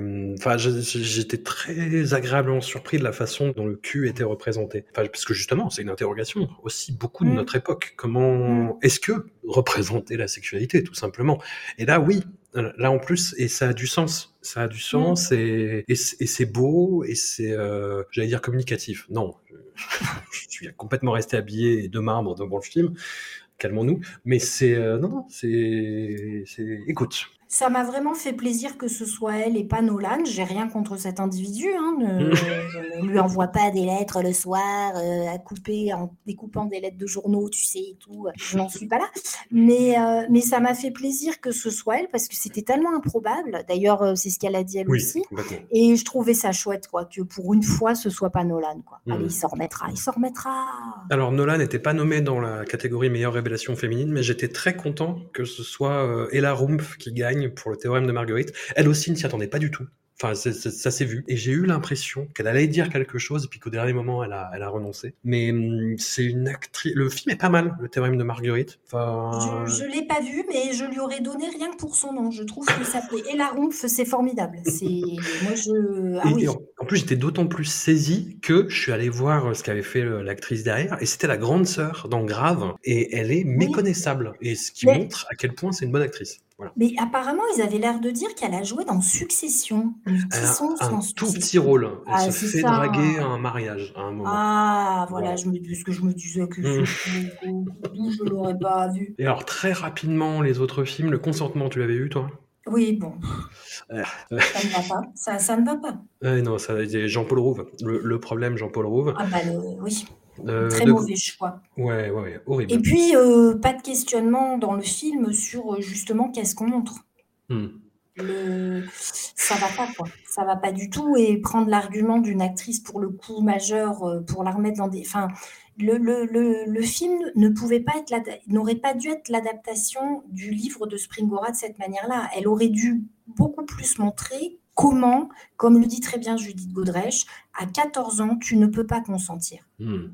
Par l'histoire personnelle de cette gamine, par la personnalité de Matzneff, son soutien, notamment par les critiques, ce personnage éminemment séduisant, brillant et drôle. Et si tu veux parler de Matzneff, il faut en parler tel qu'il était, c'est-à-dire quelqu'un effectivement de très séduisant, des grands yeux bleus, très doux, qui charmait tout le monde parce que c'était son arme. Et il fallait montrer comment tout s'était mis en place pour qu'elle sombre dans cette histoire, en fait, Mm. qu'elle aussi elle se fasse piéger. Et c'est pas ça qu'elle fait. Et j'aime pas tellement l'interprétation de Kim Higelin qui est très hystérique. Et c'est pas. Non, non, ça va pas. Et Jean-Paul Rouve, bah ça va pas. quoi. Hmm. De grandes espérances. T'es tellement saucé par ce film. Un grand désespoir. superbe pitch, superbes intentions, euh, nous parler de la politique, parler euh, justement de l'économie solidaire, euh, ces angles-là, sauf qu'on n'en parle pas du tout. C'est pas du tout ça le truc. En fait, c'est un thriller de merde et euh, qui est très mal mené et euh, très décevant et avec un très très très très. euh, j'ai- j'ai- J'aime bien Benjamin Laverne, même Ah ouais, dans non, la affreux, là. Il est pas bon. hein. Ah, Ah oulala. ouais, c'est- Et après, Non, je pense que c'est le rôle qui est vraiment naze. Tout d'un Ouais. coup, il devient evil, sans que tu saches trop Ouais. pourquoi. Et euh, enfin, si, enfin, c'est, non, c'est nul, nul. Après, il se cartonne la gueule au punch coco. Tu fais pourquoi, mec? Et Pourquoi? Je ne comprends plus. Non, non, mais et le film, euh, tu, tu te dis, il s'arrête, tu fais d'accord. Tout ça Mhm. pour rien, quoi. C'est ça. Moi, l'amour et les forêts, j'étais pas à fond. Enfin, c'est peut-être le Valérie Donzelli que, j'ai- que, ouais, qui m'a le moins. Non, après, euh, Après, par contre, la guerre est déclarée, ça allait, tu vois. Je, Ah je- si. Oui, oui, oui, c'était, allez, c'était bien. L'amour et les forêts, c'est bien aussi, mais je suis pas, enfin, tu, vois, toute la partie avec euh, Bertrand Belin, là, euh, elle fait du tir à l'arc. euh, Mais t'avais kiffé à l'époque? Ouais. Dédié ah, je me dédie, je me dédie. Avec le recul, je me dédie. Ouais, ouais, ouais, Ah, non. Ah, Ouais, je sais, je sais. Non, euh, par contre, je trouve que là, encore une fois, euh, excellent travail d'adaptation. Pour avoir lu le livre, Ouais. Euh, très honnêtement, je ne sais pas comment elles ont réussi à hum, voir à ce point les éléments qui étaient intéressants et en faire ce qu'elles en ont fait. Parce que quand Mm. tu lis le bouquin, on a vraiment une relecture du livre avec, euh, bah, encore une fois, des thématiques féministes. Et je trouve que c'est vraiment intéressant. Mais là, oui, oui, très, très, très, très bonne adaptation. Mais qui est très éloignée du bouquin quand même, hein, Ouais. le dire. Le ravissement. Le ravissage. ravissage de Avia Herzi, qui est euh, Mhm. une immense actrice et qui porte le Mhm. film sans le voler, contrairement à, Mhm. à Rafou Conardou. D'une tristesse infinie ce film. Vraiment. Enfin, c'était un accident au ralenti. C'est-à-dire que tu, tu sais très bien que tout ça va mal finir. À chaque fois, il y a des éléments qui font que, bah, oui, non, tout ça se, de, de va nulle part et c'est affreux. Mais, euh, mais tu, tu le finis quand même et euh, c'est assez beau. Pareil, il manque un truc pour dire, euh, pour hurler dans la rue à la lune au chef-d'œuvre, mais c'est c'est quand même assez beau. J'ai trouvé. Oui, c'est le, pour le coup, là, c'est le point de vue qui est adopté. Je trouve Ouais. que c'est vraiment intéressant. Ils ont complètement, enfin, il y a euh, évité la dimension fait divers, euh, jugement, euh, Hmm. et, et on est, euh, on est du côté de cet homme qui s'est retrouvé pris dans cette histoire, qui cherche à comprendre l'incompréhensible. Hmm. Et je trouve ça bien qu'on n'ait pas accès à tout. On a des petites bribes, on, on se fait un peu notre personnage, on essaye de se dire comment elle en est arrivée là par euh, l'ajout. J'aime bien aussi quand le spectateur justement est dans cette position-là, de se, on se fait notre petit film, on essaie de se mettre des raisons en place. C'est c'est un film qui est effectivement très triste, mais qui est très intéressant, euh, encore une fois, sur le regard porté, notamment sur ce personnage féminin. Et puis euh, sa copine aussi, qui aurait largement mérité d'être nommée aussi en second rôle, qui est Hmm. absolument formidable. Tout à fait. Absolument. Et Little Girl Blue, tu l'as vu Ah oui, moi j'ai beaucoup aimé Little Girl. C'est assez dingue hein, comme film, hein. Ah, Dispositif qui est assez voisin, entre guillemets, de celui euh, des filles d'Olpha, qui a été récompensé euh, comme meilleur Ouais. documentaire euh, à raison. C'est vraiment un, grand- un grand film, Les filles d'Olpha. C'est voilà un mélange de reconstitution, making of de la reconstitution et documentaire sur, bah, d'après une histoire vraie en fait, sur deux histoires vraies. Très distinctes. Hein. Les, les films se répondent en plus de façon très euh, très pertinente et, euh, et intéressante et performance dingue de Marion Cotillard euh, dans le rôle quoi. Moi ça m'aurait pas choqué qu'elle ait euh, la récompense, tu vois. pour le coup. Ah oui, tout à fait. C'est-à-dire que si Sandra Hüller ne l'avait pas eu, il fallait que, enfin, c'était elle, quoi. Euh, j'aurais- Ouais. J'aurais jamais pensé dire une phrase pareille. hein. Parce Mhm. que alors moi, Marion Cotillard, j'ai jamais réussi à, à- à vraiment à accrocher. Mais là, elle est tellement plus Marion Cotillard. Parce que les lentilles, donc le regard n'est plus du tout le même, la perruque, le phrasé où il y a un travail assez incroyable, où elle fait à la fois du playback et puis même quand elle parle avec sa voix, elle est vraiment dans l'imitation de la voix et de la manière de parler du personnage qu'elle qu'elle incarne. Euh, donc, euh, elle est tellement plus Marion Cotillard qu'elle est formidable, en fait. Ce que je trouve vraiment intéressant, c'est que tout le dispositif est extrêmement pertinent, quoi. C'est pas du tout euh, euh, des, un- un dispositif artificiel pour euh, qui, qui servira à rien. Là, c'est il y a plein de petites idées. euh, et puis ce personnage aussi, euh, cette femme qui est quand même euh, très difficile, très colérique, euh, très énervée, très très en colère. Enfin, je, je trouve que vraiment, euh, c'est moi j'ai vraiment vraiment dans la mesure où on peut dire qu'on a aimé ce film parce que c'est pas un film facile, mais je trouve que vraiment c'est c'est il y a une intelligence euh, et puis il y a des choses aussi très très touchantes. Ce qui est intéressant avec ces femmes qui comme ça réfléchissent sur la forme et donc euh, comme dans les Fidolfa, comme c'est euh, que ce dispositif aussi il est protecteur pour tout le monde. C'est-à-dire qu'il y a une espèce de mise à distance euh, de la réalisatrice parce qu'elle parle de sa mère et que c'est quand même très intime et compliqué. Donc là, elle voit qu'elle a Marion Cotillard, elle l'identifie et Marion Cotillard, elle s'habille comme sa mère, mais c'est pas sa mère. C'est protecteur pour Marion Cotillard qui justement ne va pas euh, sombrer comme bah, c'est lentilles la môme. hein. D'ailleurs, Mm. c'est marrant, il y a la petite photo euh, de l'époque et on se dit c'est pas du tout ça. Et c'est protecteur aussi pour le spectateur à qui on rappelle aussi, on, c'est justement ce que je disais par rapport à des films comme Le Consentement, on ne rejoue pas les choses, on ne nous met pas des images euh, et, et une narration qui pourrait, pour certaines personnes qui ont vécu des choses similaires ou extrêmement fragiles, te, te tomber dessus. Là, je trouve que cette manière de faire, ça protège tout le monde et c'est plutôt bien parce que ça n'enlève rien à la force du propos, quoi. Mm. Et euh, je, non, je trouve ça vraiment impressionnant, quoi. Carrément, carrément. Mais les filles d'Olpha, je ne l'ai pas vu. Alors, je pense que c'est formidable. Je, J'ai très envie de le voir, mais je ne l'ai pas Pareil, vu. Faut, voilà.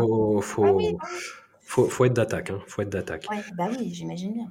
Et bah, pour, pour finir sur la, la cérémonie, moi je recoupe complètement ce que tu disais tout à l'heure sur les, les, les intervenants, les, les sketchs non Oh drôles. là là. Mais là, c'était c'était un sommet cette année. hein. Mais il Enfin- faut l'inscrire dans la Constitution. Je veux dire, faites un article, euh, c'est pas possible de. Enfin, je... si je reprends l'exemple de Danny Boone, non seulement il vient faire une intervention avec les monteurs qui seraient dans des cabines, c'est quoi le rapport? C'est pas drôle. Et Danny Boone, c'est quand même l'ex-conjoint de Judith Godrèche. T'as pas mieux à dire, mec. T'as pas une parole, il n'y a pas un acteur quand même, homme, je veux dire vraiment là, euh, qui a fait une intervention par rapport à ce qu'a dit Judith Godrèche. Pas un. Non, non, je crois que. Raphaël Quenard, il a parlé de l'agriculture. Ouais. Euh, Danny Boone, euh, il, voit son ex-femme, il est même pas capable de dire un truc. Il y en a pas un. Putain, mais qu'est-ce qui se passe? Enfin, c'est, incroyable, quoi. T'as Bérénice Bejo qui a parlé de ça, mais c'était Oui. juste après. Donc, euh, bah, Oui, il- voilà. elle voilà. n'avait pas trop le choix. Mais, Et t'as Audrey Diwan qui a redit un truc derrière, et t'as eu d'autres Oui. mentions qui sont rajoutées au fur et à mesure, mais c'était vraiment diffus, quoi. Voilà, mais, mais alors, en plus, si encore il nous avait tordu de rire, on aurait pu dire, bon, ok, c'est un choix, mais quand c'est pour faire ça, t'as pas trouvé mieux. Après, moi, il y a, il y a un décalage aussi, c'est que apparemment il y a des gens, et ça se voyait dans la salle, hein, euh, qui rigolaient sur Paul Mirabel, euh, qui a cette personnalité qui lui est propre. Moi, j'aime bien. Il joue, il, il en joue. Moi, le truc, euh, enfin moi j'ai vu son sketch qu'il a fait connaître à Montreux, et je trouvais ça rigolo. Mhm. Mais après, il joue tellement dessus tout le temps en permanence que c'est, enfin, oui, on a compris, il passe à autre chose en fait. Mais c'est personnel. Voilà. Et j'ai, Oui, bah, eu l'impression moi, que son truc de, durait 2h47, quoi. Enfin, c'était, euh, Oui, alors c'était peut-être un petit peu long. Après, j'aime bien cette espèce justement de, de gêne, mais gêne positive, que tu peux lire dans le regard de certaines personnes qui ne savent pas du tout Oui. qui il est et qui du coup se disent c'est quoi ce mec, de quoi il parle? En plus, sa blague avec Virginie Fira et tout.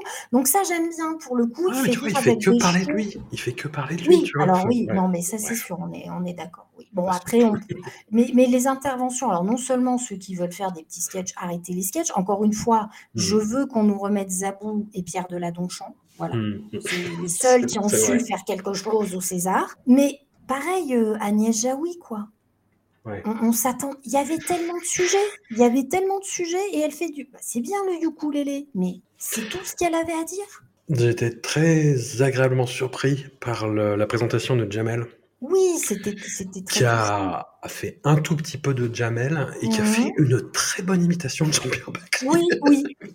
Mais putain, mais d'où il sort cette voix?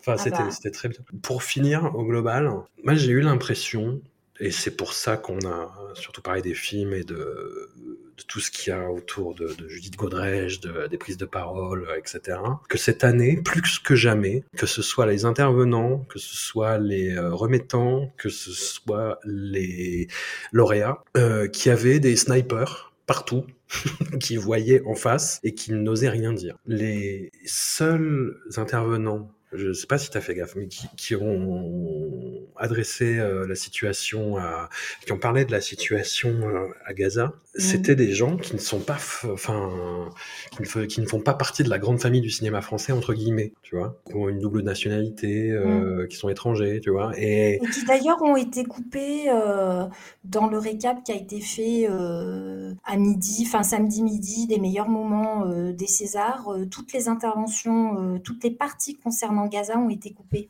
Hmm. Alors que ce que disait par exemple, euh, enfin même euh, ce qu'a dit la réalisatrice des, des filles Mhm. d'Alpha, c'est quelque chose qui, se défend totalement, mais ce qu'a dit Arié Vortalter justement, Ouais, qui ouais. était très, euh, enfin après c'est- évident que ça allait avoir ce genre de réaction, mais euh, enfin des gens qui ont dit oui mais il confond tout, euh, il a parlé de, de Tikkun Olam, euh, le, le- le concept de réparation du monde euh, la culture hébraïque et euh, ça n'avait rien à voir avec la choucroute etc. Mais j'avais l'impression que c'était un discours très hum, mesuré, très Mhm. pour le coup, je vais dire quelque chose d'horrible, très en même temps. Tu vois, le en même temps, c'est possible Mhm. Parfois Oui. de Bah, dire que te- voilà, tu, ne, tu condamnes le Hamas et en même temps tu condamnes euh, le, le gouvernement d'extrême droite de. Netanyahou, tu vois? Enfin, c'est que tu as des pensées pour euh, les victimes du 7 octobre et que tu as des pensées pour ce qui se passe euh, en ce moment à Gaza, quoi. Voilà. Et effectivement, on- comme l'a dit la, la réalisatrice des on, on a toutes les images en fait. On a Ah oui, toutes oui, les images du 7 octobre. A, euh, J'ai pas vu le, le montage, j'en ai vu quelques-unes qui sont atroces. Ce qui s'est passé le 7 octobre, c'est atroce et les images sont, sont terribles. Les images qui nous arrivent de l'armée israélienne sont...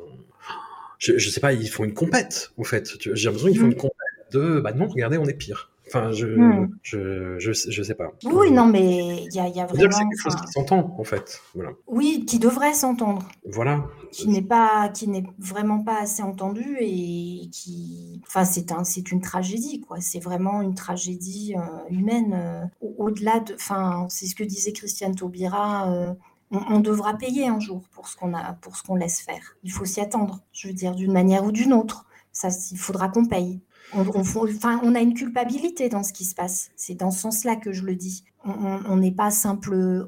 Il y a une culpabilité. Enfin, alors, euh, chaque individu, euh, c'est compliqué. Il y a une impuissance terrible. Mais euh, en tous les cas, au niveau des gouvernements, des médias, etc., il y a une vraie culpabilité dans ce qu'on laisse faire. Non, mais je, je suis, je suis dans une impuissance terrible par rapport à ça. Je vois tout ce qui se passe. Je, je connais des gens, euh, j'allais dire des deux côtés, pas vraiment, mais qui, qui ont des convergences euh, d'identité, d'opinion, euh, et je suis terrassé pour euh, pour tout le monde en fait. C'est je ce qui se voit moi enfin ce qui se et je sais pas quoi faire. Je, je, je suis complètement démuni complètement impuissant et euh, moi enfin voilà moi ce que encore une fois ce qu'a dit Arié euh, Fortalter ce qu'a dit euh, la réalisatrice des filles d'Olphin moi je trouve pas ça fou. Enfin je trouve pas ça bah révoltant du tout. Ah bah, Enfin, non, c'est et c'est pas provocateur et c'est pas euh, je sais pas. I- immense euh, tristesse et impuissance paradoxale parce que comme toi je trouve le, le palmarès euh, très bon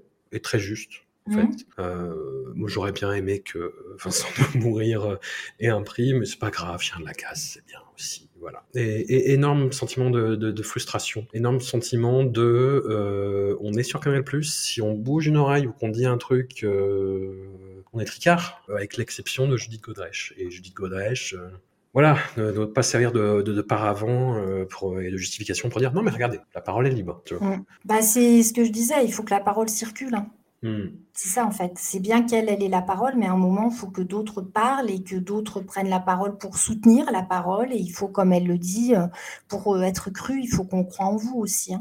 Hmm. Qu'on croit ce que vous dites en fait. C'est ça. Et écoute, pour conclure, si ça te dit, si on a trois minutes, enfin je fais ça vite, je voulais justement conclure par un poème écrit par un poète palestinien, Refat Al-Harir. Ok. Alors certes, je le dis tout de suite, n'en déplaise aux fâcheux, oui, Adèle Haenel a déjà lu ce poème sur France Culture, mais j'avais eu l'idée avant. Non pas avant Adèle Haenel, elle est toujours... D'ailleurs, je pense qu'on aurait pu citer Adèle Haenel hier, qui a un coup d'avance sur euh, beaucoup de monde Hmm. Hein qui vraiment euh, méritait aussi d'être nommé. Et donc, je voulais finir sur ce poème qui, quand même, prouve que les Palestiniens euh, peuvent être des artistes aussi. Donc, comme on parle des Césars, le cinéma, la parole, je me suis dit pourquoi pas.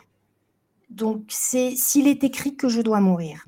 S'il est écrit que je dois mourir, il vous appartiendra alors de vivre pour raconter mon histoire, pour vendre ces choses qui m'appartiennent et acheter une toile et des ficelles faites en sorte qu'elles soient bien blanches, avec une longue traîne, afin qu'un enfant, quelque part à Gaza, fixant le paradis dans les yeux, dans l'attente de son père, parti subitement sans avoir fait d'adieu à personne, pas même à sa chair, pas même à son âme, pour qu'un enfant, quelque part à Gaza, puisse voir ce cerf-volant, mon cerf-volant à moi, que vous aurez façonné, qui volera là-haut, bien haut, et que l'enfant puisse un instant penser qu'il s'agit là d'un ange revenu lui apporter de l'amour.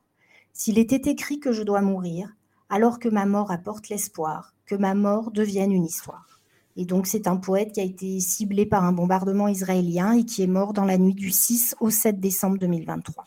Voilà. Et il y a aussi Bye Bye Tibériade qui est à voir. Très très bon film Ouais. sur euh, Yam Abbas. Et bien sûr, euh, penser, pour moi, ce qui me semble le plus monstrueux aujourd'hui du côté israélien, ce sont les otages. Hein. Hmm. J'essaye euh, pour les familles, je, n'imagine même pas. Non, c'est terrible. Absolument terrible.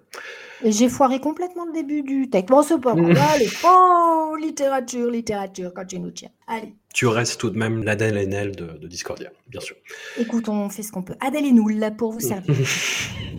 Merci à toi, Elodie. Merci François.